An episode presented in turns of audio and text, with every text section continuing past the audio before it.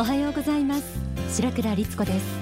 あなたを輝かせる心の目覚まし天使のモーニングコール。この番組では一人でも多くの方々に幸せになっていただきたいと願い幸福の科学の仏法真理を毎週様々な角度からお伝えしています。今日は苦しみ悲しみとの向き合い方と題してお送りします。お聞きの方の中にも今自分はまさに深い挫折や失敗の中にあって心が折れてしまいそうだという人がいらっしゃるかもしれません。つまずいたり転んだり人生の中でたびたび訪れる苦難の時期。また何をやってもうまくいかない日々が続いたりある日突然苦難が降りかかり波乱万丈の人生となるということもあると思います。こんなはずじゃなかったのにと正直投げ出したくなることもあるんじゃないでしょうか。苦しみ悲しみの最中にある時早くそこから抜け出したくてもがいてみたりもするけど結局空回りして抜け出せなくて途方に暮れてしまうこともあると思います。そんな時はもし神様がいるならこの苦しみや悲しみをなくしてくれたらいいのにとか逆に神も仏もあるものかそんな風に思う方もあるかもしれません。でも書籍ユートピア価値革命また若き日のエルカンターレにはこんな一節があります。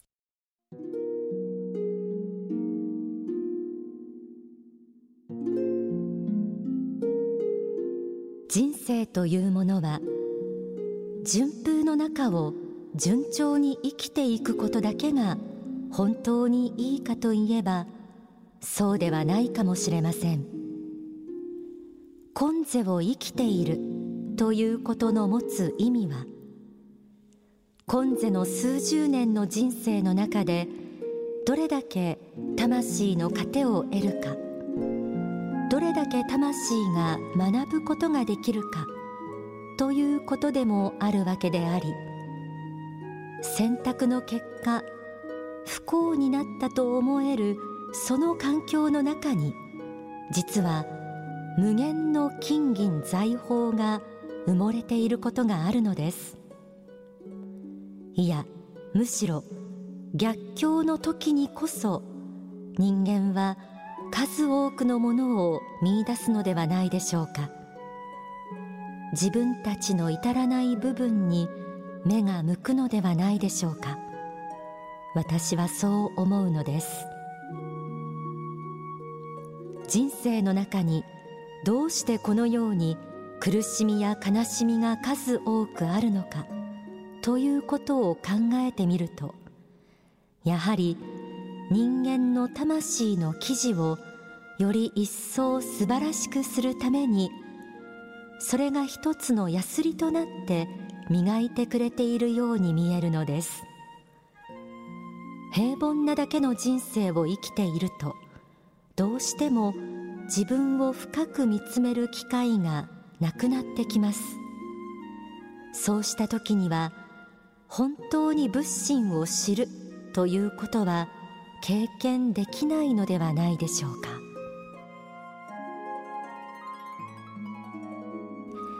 人生は一冊の問題集であり人間は魂を磨くためにこの世に生まれてきたという霊的人生観思い出してみてください。この人生観を知るのと知らないのとでは苦しみとの向き合い方も大きく違うと思います。苦しみや悲しみはその最中にある時は本当に嫌なものです。でも一方では苦しみや悲しみは私たちにとってマイナスの面だけではなく魂の糧を与えるというプラスの面も持っています。まるで人生の砥石のように私たちの魂を鍛え磨く時期そういう意味では順調な時期ばかりが続く人生が必ずしもいいことではないんです。苦しみや悲しみにも一定の意味がある。まずそう信じてみてください。書籍コーヒーブレイクにはこう説かれています。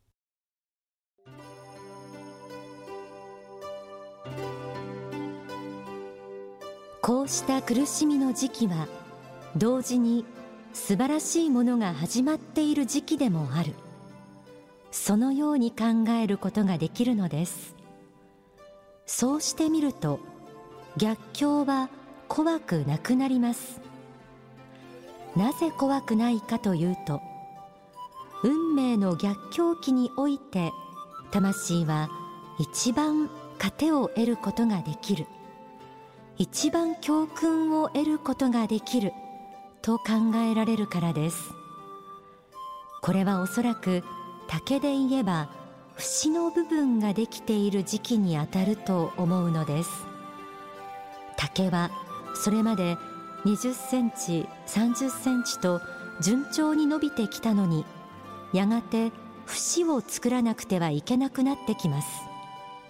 この時にはおそらく苦しみがあるのではないかという感じがします。結局運命あるいは運勢にある程度の周期があって調子の良い時と悪い時順境逆境があるということはそれが人生において成長し節を作っている部分であるということだと思います。逆境の時が節であり節ができるとそこからまた次なるものが出てくるのだという感じが強くします。したがって苦しい時には今節を作っているのだという気持ちを持って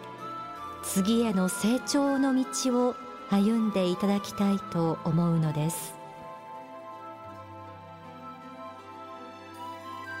苦しみの時期は自分がどんどん落ちていき悪い方向悪い方向へと進んでいるようにも思えるものです。でも本当はそうではありません。素晴らしいものが始まっている時期でもあるとありました。それは竹が節を作る時期のようなもので人生においても苦しい時にこそ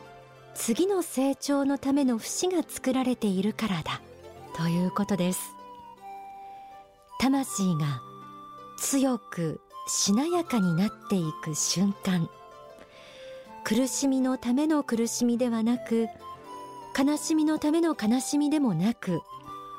そこを通り抜けた後の素晴らしい未来のために今があるんだ。そう思うことが大切です。書籍 I'm fine にはこうあります。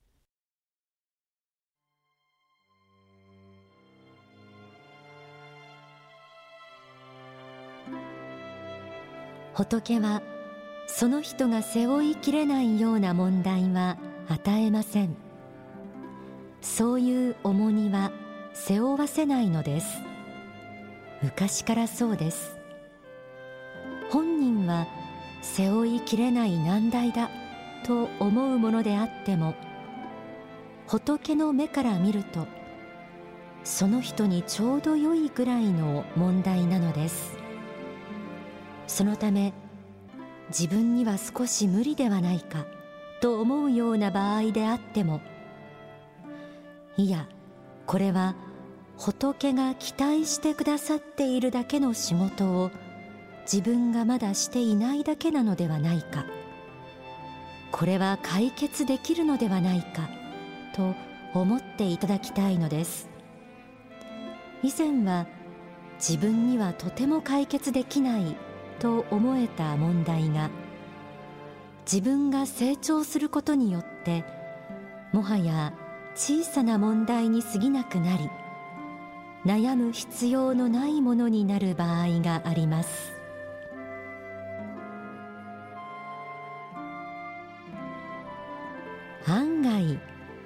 私たちの心って強いものなんです。苦しい時期も時間に耐えて一つずつ駒を進めているといつしか乗り越えることができる。今までだってきっとたくさんのことを乗り越えてきた私たちです。仏はその人が背負いきれないような問題は与えない。そう信じることができたなら心がもっと強くなるような気がしませんか？苦しみ悲しみとの向き合い方についてここまで様々学んできました。苦しみや悲しみはそれ自体がいいもの悪いものというのではなくそこから何をつかみ取るかによってその意味が変わってきます。書籍永遠の法にはこのようにあります。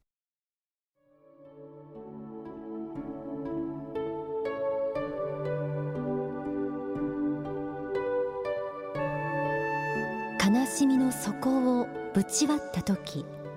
そこから光が出てくるという話を皆さんはご存知でしょうか？どん底の時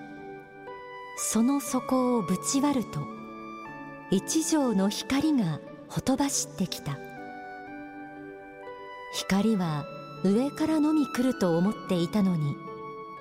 そこをぶち割ったところ下から光がほとばしってきたということを言う人もいるのです。シェイクスピアという芸術家は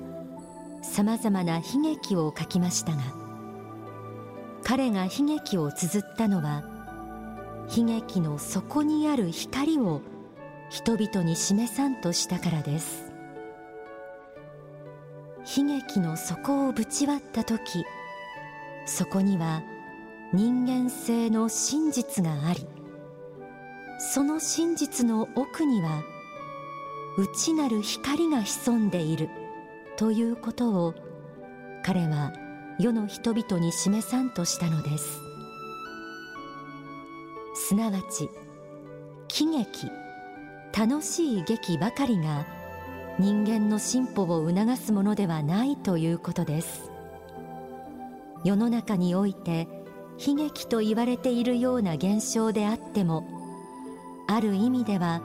それが光に近づいていくための近道だということもあるのです。悲しみの底をぶち割った時そこから光が出てくる。どん底にある時は光ははるかに遠く自分はまるで深い深い地の底を歩いているようにも思います。でも実はそういう時にこそ光は近くにあるということです。人生の苦難困難に向き合うことを恐れずに立ち向かっていく時もしかしたらあなたは次なる成功への道を歩んでいるのかもしれません。ではここで大川隆法総裁の説法をお聞きください。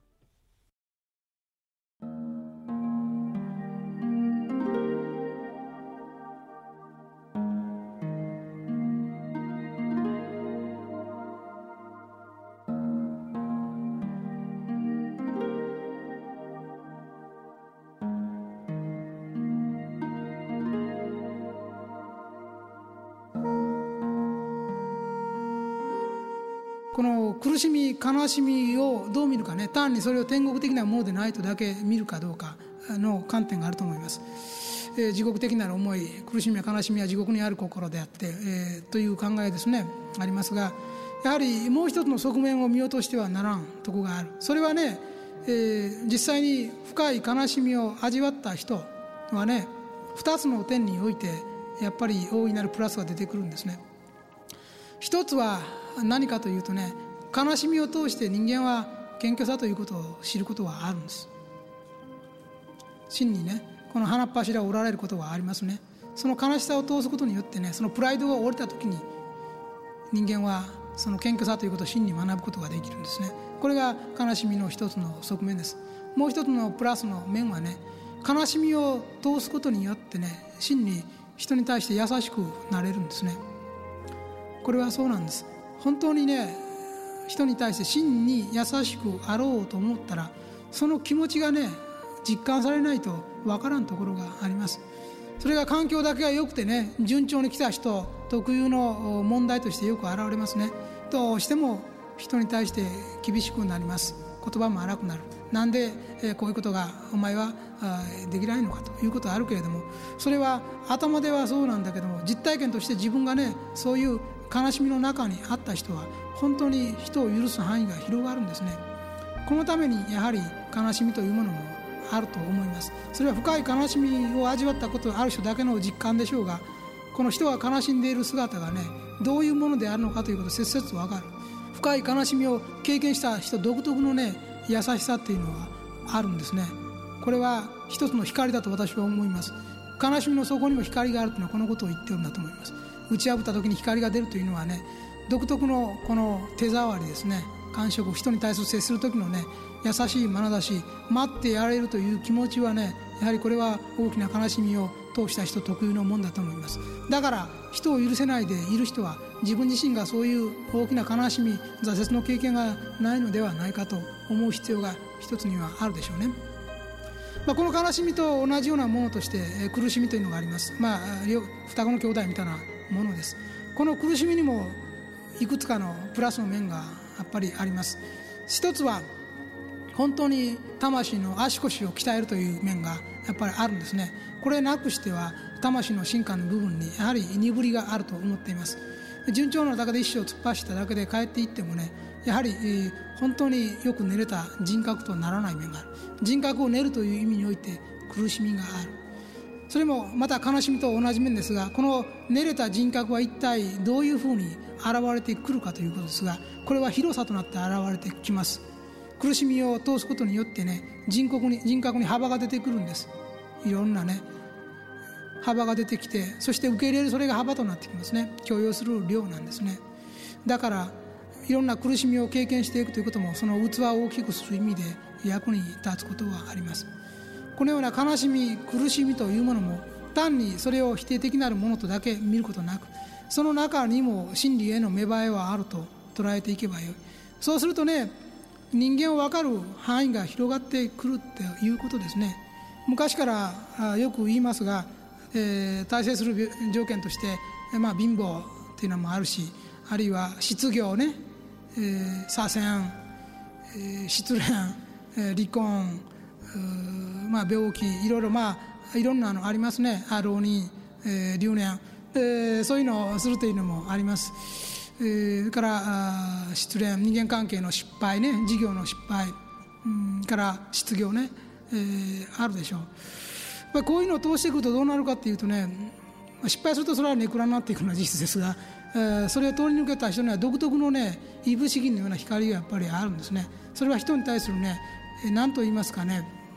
やっぱりその見方そのものが接し方そのものが許しとなるような接し方ができる面があるんですね。それは手触りで相手が苦しんでいることがね相手の感情のひだが分かるんですね。感情のひだがね。こう触られると痛い部分って人間あるんですね。こう傷口があって触られると痛い部分がある。そこを通った人はやはりどうしても優しくなります。そして相手の傷口にあのナイフを差し込むようなことはできなくなってくるんですね。自分自身が本当に傷口はパックリ開いてその中えぐられた経験のある人はね他人の傷口にナイフを突っ込むことはできなくなります。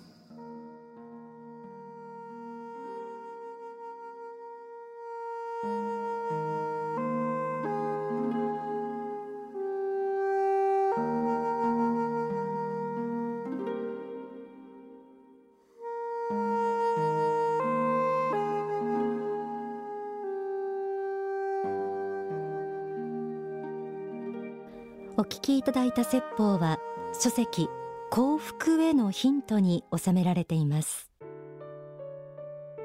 皆さんがきっとそうであるように私自身も意外と波乱万丈。逆境という時期もいくつか乗り越えてきましたがやはり正しい信仰を持っていると霊的人生観つまり人間は魂を磨くために生まれてきた。そうした考えが身についているので力強く乗り越えることができます。身に降りかかる困難の意味も冷静に考える強さも身につきます。そして何よりもですね仏神様がそばにいるなあということも実感できてそれがもう何よりも力になるんですね今は苦しくてきれいごとぶつけられても受け付けられないと思う人もあるかもしれませんがそんな方にこそこの心理を覚えておいていただきたいなと思います。